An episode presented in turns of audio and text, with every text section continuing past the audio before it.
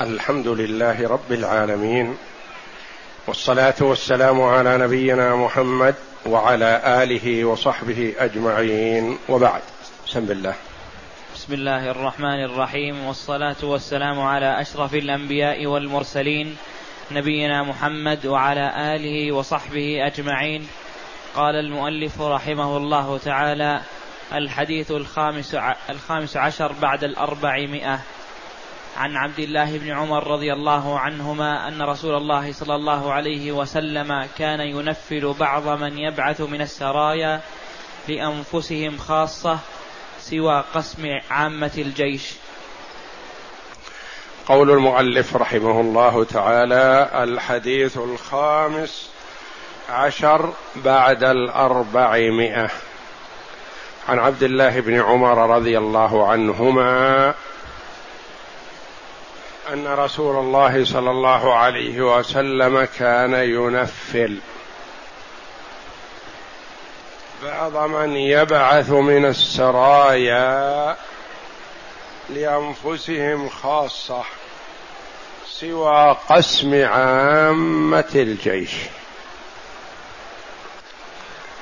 يقول عبد الله بن عمر رضي الله عنهما أن النبي صلى الله عليه وسلم كان ينفل يعني يعطي زيادة.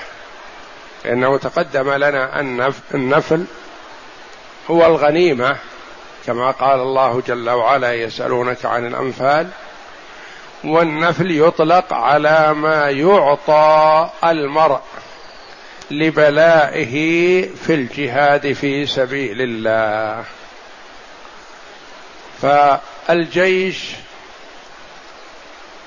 جيش مقيم في المدينة وجيش خارج للجهاد في سبيل الله. ينفصل من الجيش السرية لاستطلاع الطريق لرد مدد جاء إلى العدو لمقاتلة من هو على جنب الطريق ولا يحتاج أن يرسل إليه الجيش بكامله لسبب من الأسباب. الغنيمة تكون للجيش.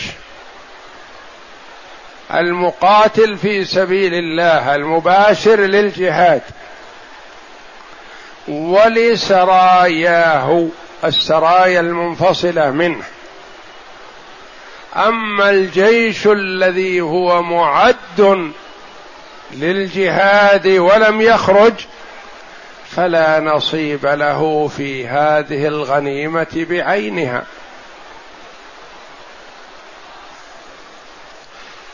فالجيش جيشان. جيش متهيئ للجهاد في سبيل الله وجيش خرج للجهاد في سبيل الله وباشر. الغنيمة لهذا الجيش. سراياه المنفصلة منه لها من غنيمته. ولها من غنيمتها هي وللإمام أن ينفلها يعطيها زيادة. له أن ينفل السرية بكاملها وله أن ينفل بعض الأفراد لسبب من الأسباب للمصلحة العامة لا لهوى في نفسه.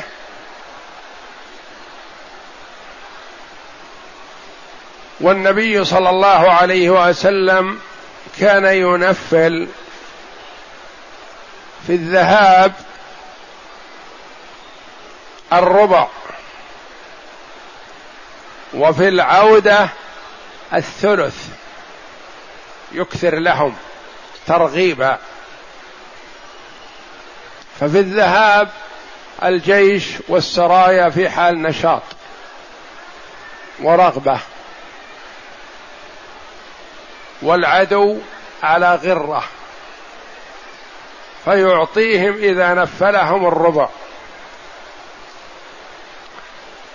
في الرجوع العدو قد حذر وعلم والجيش المجاهد قد يكون كلا وتعب وفيه الجراح والشوق إلى الأهل. والرغبة في العودة بسرعة. فلذا يزيد في النفل صلى الله عليه وسلم إلى الثلث.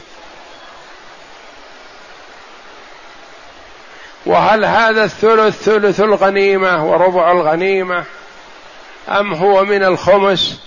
أم من خمس الخمس؟ أقوال للعلماء رحمهم الله. والأشهر أنها من كامل الغنيمة ليكون فيها سعة. وهل هي قبل أخذ الخمس أو بعد الخمس؟ قولان للعلماء رحمهم الله.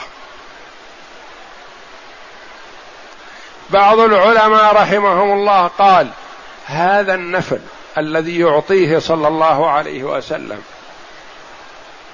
ألا يخدش نية الجهاد في سبيل الله.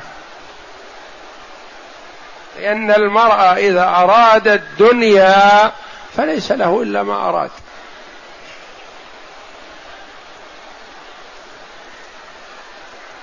من هاجر إلى الله ورسوله فهجرته إلى الله ورسوله. ومن هاجر لدنيا يصيبها أو لامرأة ينكحها فهجرته إلى ما هاجر إليه. وقال العلماء من حج ليأخذ فليس له أجر. ومن أخذ ليحج فله أجر. من أخذ رغبة في الحج فله الأجر.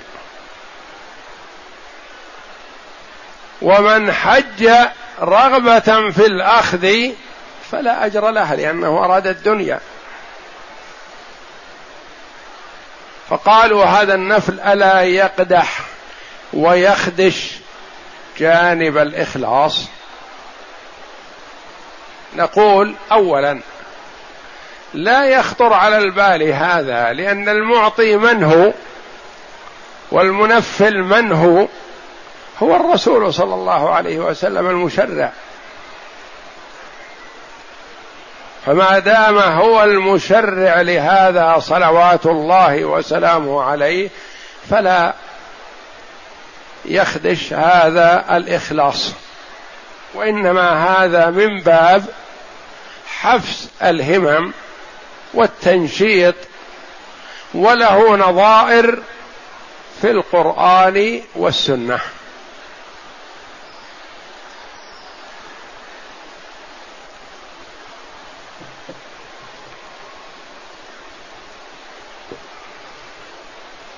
ذكر العماد المحقق ابن دقيق العيد رحمه الله في شرحه على عمدة الأحكام في أحكام الأحكام. وللحديث يقول وللحديث تعلق بمسائل الإخلاص في الأعمال وما يضر من المقاصد الداخلة فيها وما لا يضر. وهو موضع دقيق المأخذ ووجه تعلقه به أن التمثيل للترغيب في زيادة العمل والمخاطرة والمجاهدة وفي ذلك مداخلة لقصد الجهاد لله تعالى إلا أن ذلك لم يضرهم قطعا. لفعل الرسول صلى الله عليه وسلم ذلك لهم. ففي هذا دلالة لا شك فيها على أن بعض المقاصد الخارجة عن محض التعبد لا يقدح في الإخلاص. انتبه لهذه العبارة. على أن بعض المقاصد الخارجة عن محض التعبد لا يقدح في الإخلاص. قد يكون الإنسان يكون مخلص ولكن له غرض في هذا. يعني إخلاص لله لا شك فيه لكن مع الإخلاص وجد سبب آخر لا ينافي.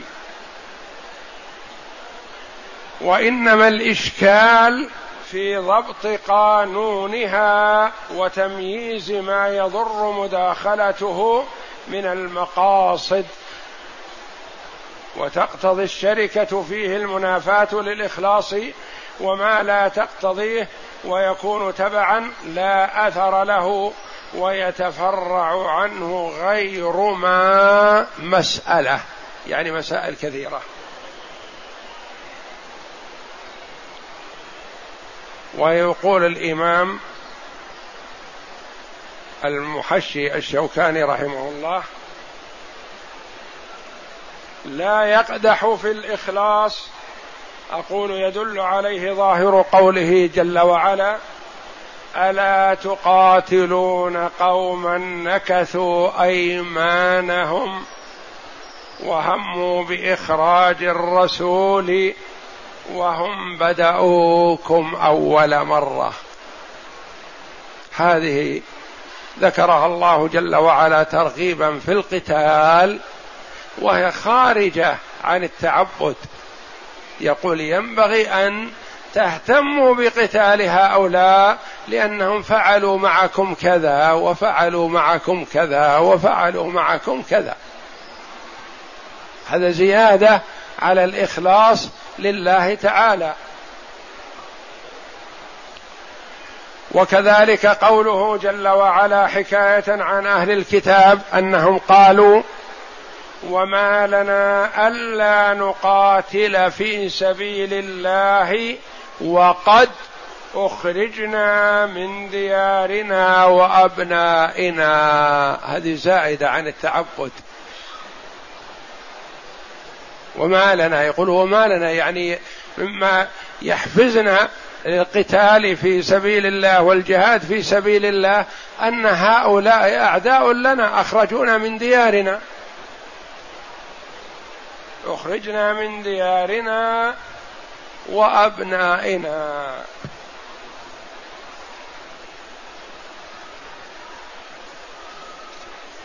قال ومثل هذا قوله جل وعلا الذي هو بالإجماع على أن من أراد الحج والتجارة أن هذا لا يخدش حجه.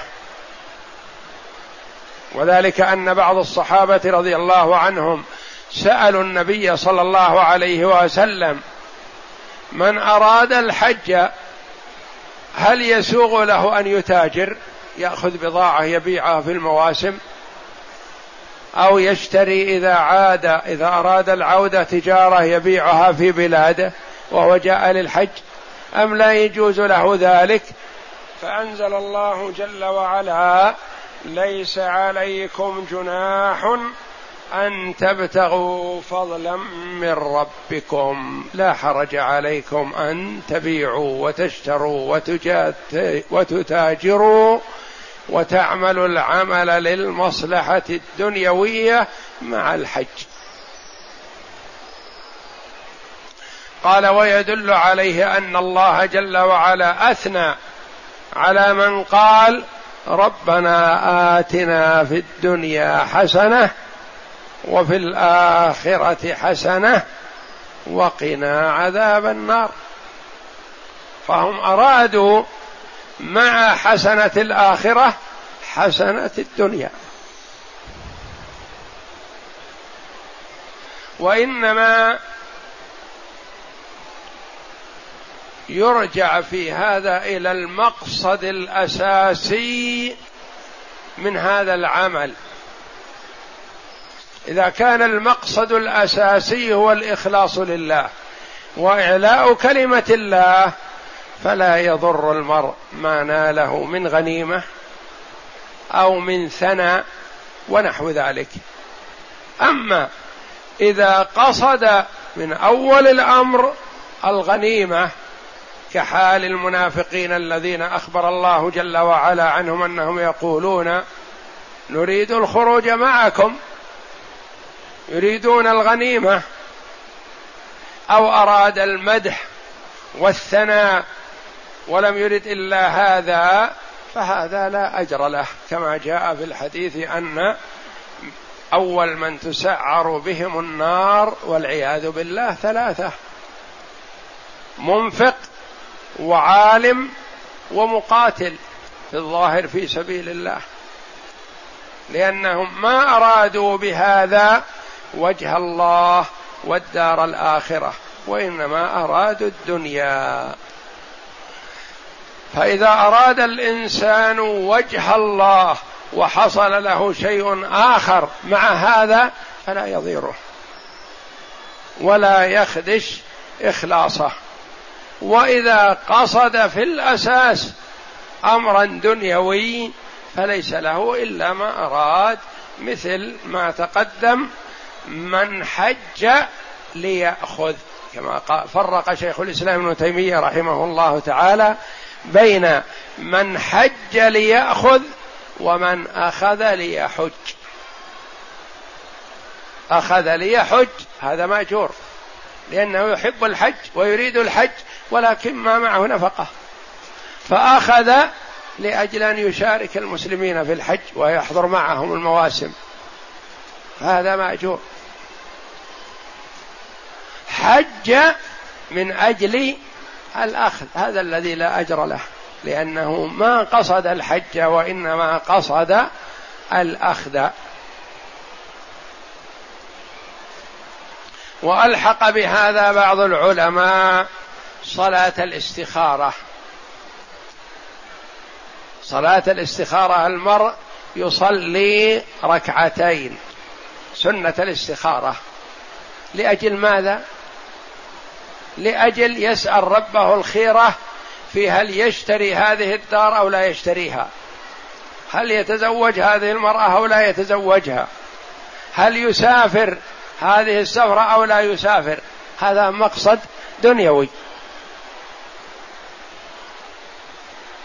فهو وإن قصد مقصدا دنيوي إلا أنه بهذه الصلاة فوض أمره إلى الله جل وعلا وتوجه إلى الله. هل يختار الله له هذا أو خلافه؟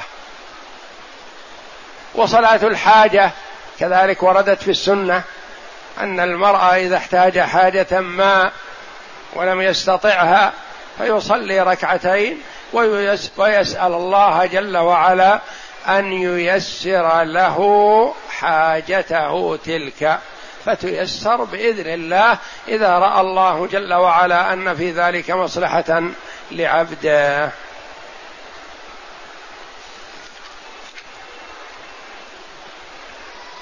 والحديث فيه فوائد عظيمة تتعلق بالجهاد وفي غير الجهاد في موضوع النية والإخلاص والتوجه إلى الله جل وعلا.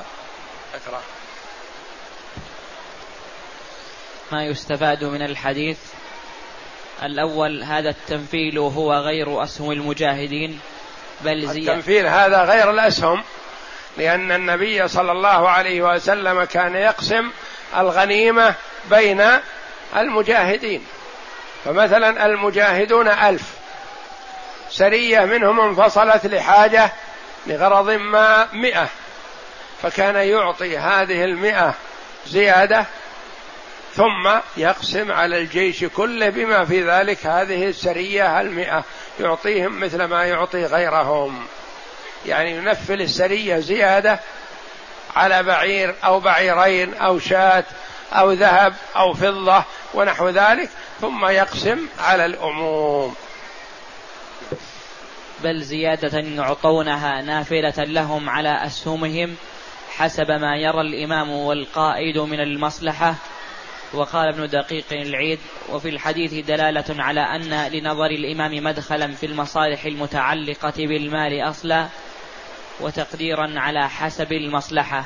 يعني أن للإمام وجهة النظر في صرف ما يصرفه من بيت المال أو من الغنيمة عطاء ومنعا تمثيلا وزيادة ونقصا للمصلحة يعني بالنظر للمصلحة لا للتشهي والأمور الشخصية ورغبة الشخص مثلا شخصيا وإنما من أجل مصلحة الإسلام والمسلمين والذي ينظر في هذا هو ولي الأمر.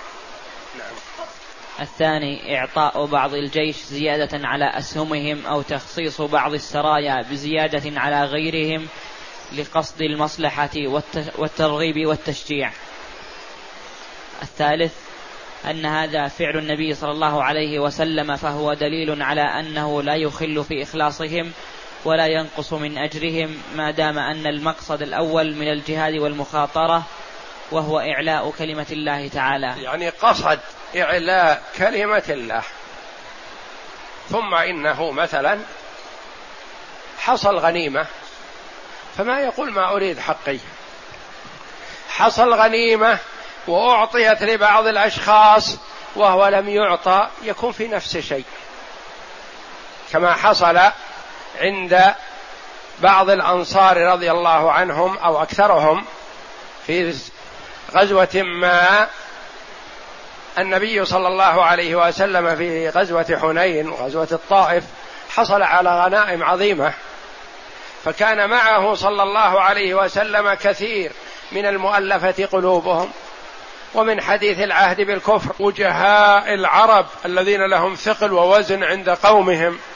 فأعطى هذا مئة من الإبل وهذا مئة من الإبل وهذا خمسين وهذا ثلاثمائة من الإبل. أعطاها لشخص عليه الصلاة والسلام وأعطى رجلا غنما بين جبلين لا يحصيها عد.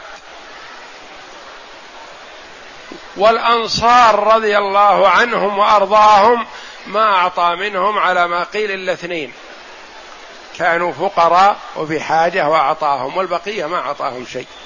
عليه الصلاة والسلام وهو الحكم العدل. فصار في أنفسهم. بعضهم صاروا يتناجون ويتكلمون.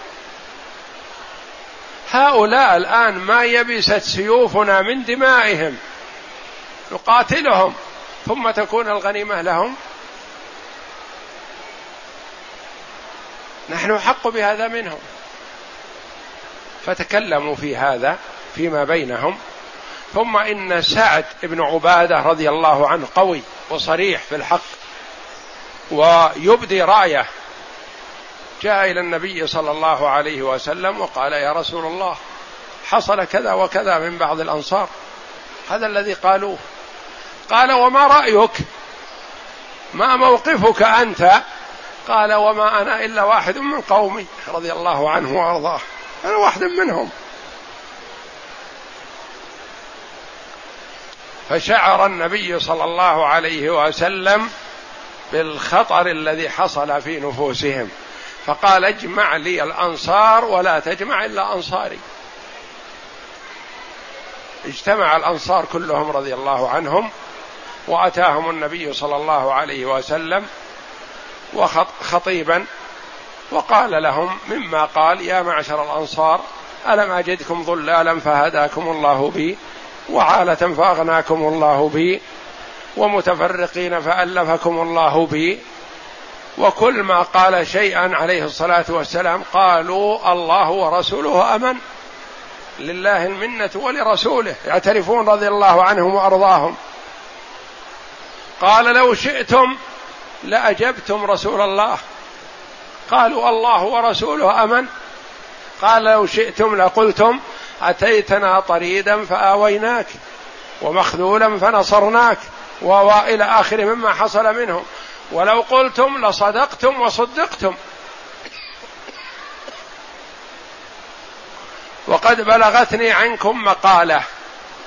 أني أعطيت أناسا أتألفهم. ووكلتكم إلى ما في نفوسكم من الإيمان بالله ورسوله. ولولا الهجرة لكنت امرأ من الأنصار. لولا فضل الهجرة أني هاجرت من مكة إلى المدينة لقلت أنا واحد منكم. ولو سلك الأنصار واديا لسلكت وادي الأنصار. ولو سلكوا شعبا لسلكت شعب الأنصار. ألا ترضون أن يذهب الناس بالشاء والبعير وتذهبون برسول الله صلى الله عليه وسلم إلى رحالكم؟ قالوا رضينا رضينا. فأظهروا الرضا رضي الله عنهم من صميم نفوسهم. انظر حسن تأليف صلى الله عليه وسلم وإقناعه. قال الناس يذهبون بالشاء والبعير وأنتم تذهبون برسول الله صلى الله عليه وسلم إلى حالكم. أنا قسمكم أنا نصيبكم. أي مقارنة بين الشاة والبعير وقسم رسول الله صلى الله عليه وسلم. فالرسول عليه الصلاة والسلام أعطى أناس مؤلفة قلوبهم إلى مائة من الإبل وإلى ثلاثمائة من الإبل. أعطى واحد. ويعطي الرجل مئة ويعطي ابنه مئة. عليه الصلاة والسلام والأنصار وكلهم إلى إيمانهم. فلما خشي أن يكون في نفوسهم شيء جمعهم صلى الله عليه وسلم وأزال كل ما كان في نفوسهم بكلام حسن طيب وما أعطاهم شيء عليه الصلاة والسلام وقنعوا. فرق. فالإمام له النظر والرسول صلى الله عليه وسلم هو المشرع. وأعطى أناسا ومنع أناسا مع أن من منعهم أحب إليه ممن أعطاهم عليه الصلاة والسلام.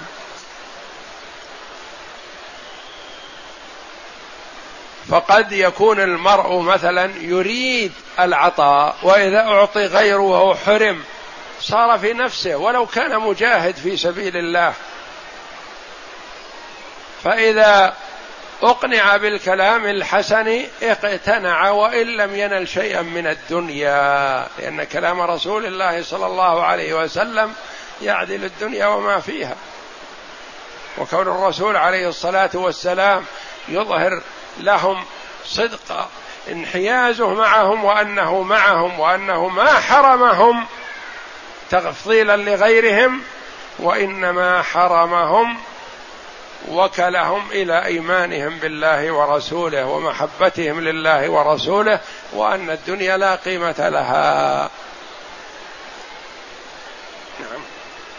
ثلاثة.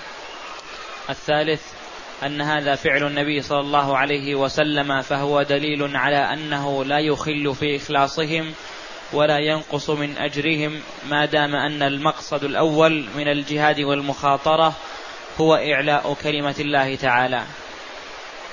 الرابع قال ابن دقيق العيد وللحديث تعلق بمسائل الإخلاص في الأعمال وما يضر من المقاصد الداخلة فيها وما لا يضر.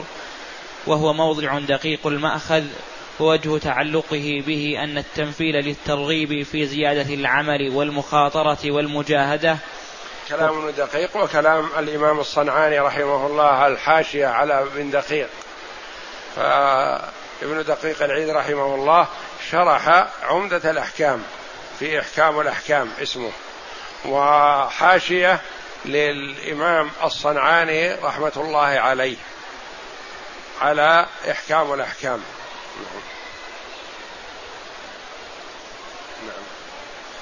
ومن ذلك مداخلة لقصد الجهاد لله تعالى إلا أن ذلك لم يضرهم قطعا لفعل الرسول صلى الله عليه وسلم ذلك لهم. ففي ذلك دلالة لا شك فيها على أن بعض المقاصد الخارجة عن محض التعبد لا تقدح في الإخلاص. يعني ليس فيها تعبد الإرادة هذه لكنها لا تؤثر في الإخلاص. يعني الإنسان عمل العمل لمرضاة الله جل وعلا. فأصبح الناس يثنون عليه ويذكرونه بالخير. يسر هذا. ما يقال هذا ينقص أجره. يسره أحب إليه من أن يسبوه. ويقول فلان في كذا وفي كذا. وإبراهيم عليه السلام حينما سأل ربه ماذا قال؟ واجعل لي لسان صدق في الآخرين. حببني إلى الناس. اجعل الناس يحبونني ويدعون لي. ويذكرونني بالخير. نعم. وإنما الإشكال في ضبط قانونها وتمييز ما يضر مداخلته من المقاصد وتقتضي الشركة في وتقتضي الشركة فيه المنافاة للإخلاص وما لا تقتضيه يكون تبعا لا أثر له ويتفرع, ويتفرع عنه غير ما مسألة. وقال الصنعاني وقد أجمع العلماء على جواز الجمع بين الحج والتجارة والجمع بين إرادتهما. ونزل في ذلك قوله تعالى لا جناح عليكم أن تبتغوا فضلا من ربكم وذكر أن أصرح من ذلك قوله تعالى ومن الناس من يقول ربنا آتنا في الدنيا حسنة وفي الآخرة وفي الآخرة حسنة يعني أنه سأل حسنة الدنيا وحسنة الآخرة. وبين أنه إذا أراد بذلك الثناء فهو مما يقبح إلا أن يكون العمل في أصله لله ثم أحب بعد ذلك أن يثنى عليه فأظهر الاحتمالين أنه لا بأس بذلك ولا حرج فيه. والله أعلم وصلى الله وسلم وبارك على عبده ورسول نبينا محمد وعلى آله وصحبه أجمعين.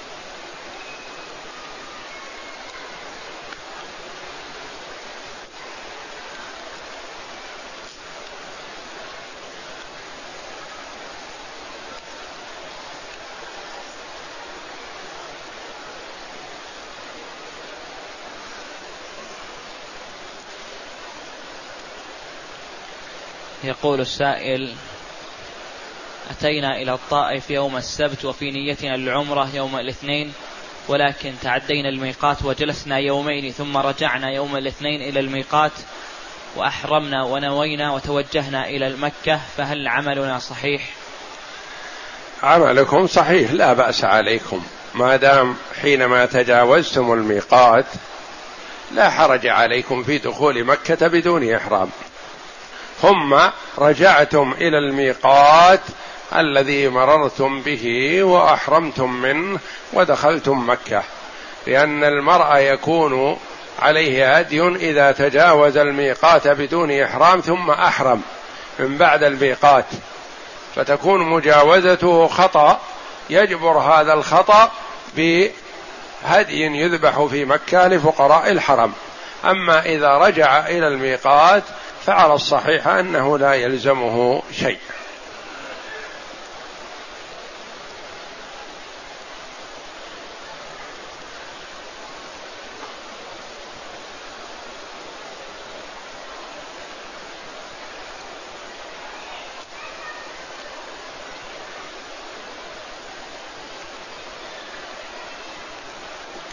يقول السائل هل آخر شوط من السعي والطواف ليس فيه دعاء؟ السعي في الأشواط السبعة كلها دعاء. ثم في النهاية عند المروة موطن من مواطن الدعاء. بعد السابع يقف في المروة ويتوجه إلى الكعبة شرفها الله ويدعو ويسأل الله جل وعلا ما أحب من خيري الدنيا والآخرة. فهذا موطن من مواطن الدعاء. نعم. يقول السائل ذكرت الليلة الماضية أن من جامع أهله وهو محرم عليه فدية ولم تذكر الزوجة وإذا كانت الزوجة راضية أو مغصوبة فماذا عليها؟ إذا كانت غير محرمة فليس عليها شيء. وإذا كانت محرمة وراضية بهذا فعليها ما على زوجها.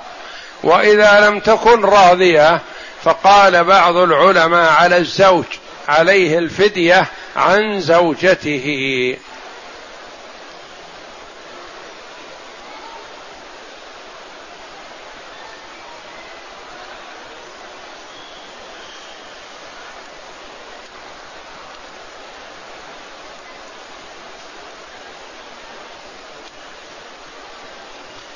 يقول السائل هل الرياء والحلف بغير بغير وقول ما شاء الله وشاء فلان من الشرك الأصغر؟ نعم. الحلف بغير الله شرك وهو شرك غير مخرج من الملة إلا في حال قد يكون مخرج من الملة ما في نفس العبد وفي قلبه مثلا يكون كفر بواح مثل إذا حلف بغير الله. هكذا. هذا شرك أصغر. من حلف بغير الله فقد كفر أو اشرك والمراد الشرك الأصغر غير مخرج من الملة. أما إذا كان يستشعر في نفسه أن حلفه بغير الله آكد وأعظم وبر وأصدق يكون من حلفه بالله فذلك شرك أكبر كما هو حال كثير ممن يحلفون بغير الله. لأن بعض الناس إذا قيل له احلف بالله على كذا حلف ولا يبالي والعياذ بالله. وإذا قيل له احلف بالسيد الفلاني أو الولي أو صاحب الضريح أو نحو ذلك لا يحسب ألف حساب لهذا. هذا حلفه بغير الله والعياذ بالله على هذا الشاكل يكون كفر صريح شرك أكبر. وقول ما شاء الله وشئت نعم من الشرك الأصغر. والنبي صلى الله عليه وسلم نهى عن هذا وأكد النهي وجعل المشيئة لله جل وعلا. ولا يجوز للعبد أن يسوي بين مشيئة الله ومشيئة المخلوق. وإنما يقول ما شاء الله ثم شاء فلان. ففرق بين العطف بثم أو العطف بالواو. العطف بالواو يقتضي المساواة. تقول جاء زيد وعمر وإذا قلت جاء زيد ثم جاء عمرو يعني أن عمرو جاء بعد زيد تبعه. فكذلك إذا قلت ما شاء الله وشئت جعلت المشيئتين على حد سواء. وإذا قلت ما شاء الله ثم ثم شاء فلان. هذا جائز. لأنك جعلت مشيئة فلان تابعة لمشيئة الله جل وعلا بالعطف بثم.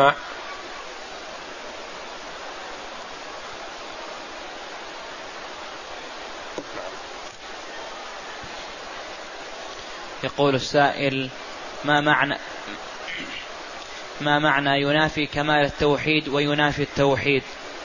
نعم. بينهما فرق. كلمة نقول هذه تنافي التوحيد.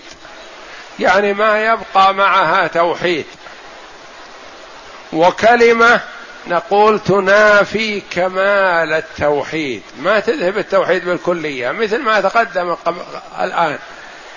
شرك أصغر ينافي التوحيد؟ لا.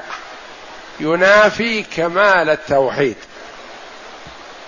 شرك أكبر ينافي التوحيد. هذه كلمة مثلا تنافي التوحيد يعني ما يبقى معها توحيد. إذا عبد غير الله مع الله هذا شرك أكبر ينافي التوحيد. إذا حلف بغير الله هذا ينافي كمال التوحيد. يعني ما ينافي ما يقال إن من حلف بغير الله كافر خالد مخلد في النار. لا وإنما ناقص توحيده.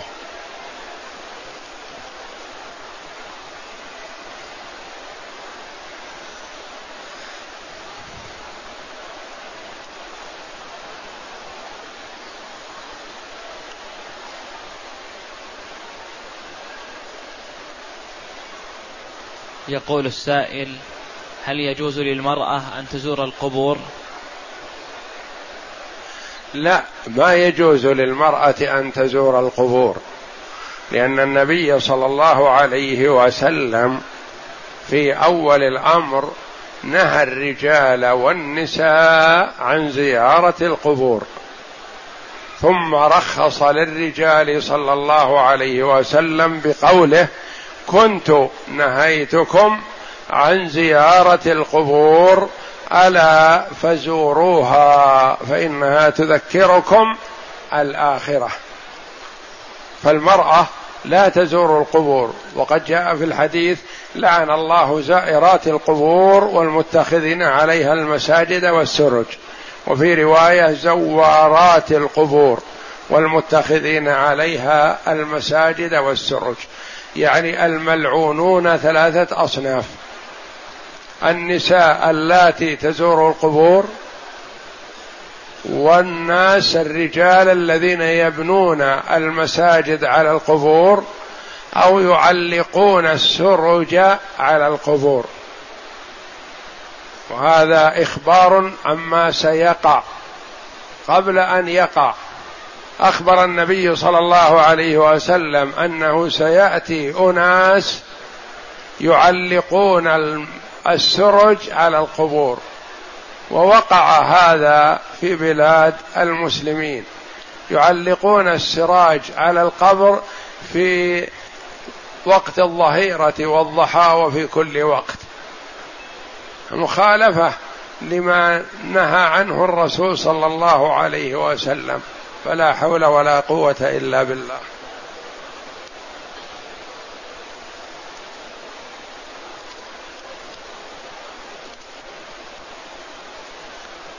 يقول السائل ما حكم من صلى وهو في حالة الاضطباع دون أن يكون على كتفه الأيمن ما يستره؟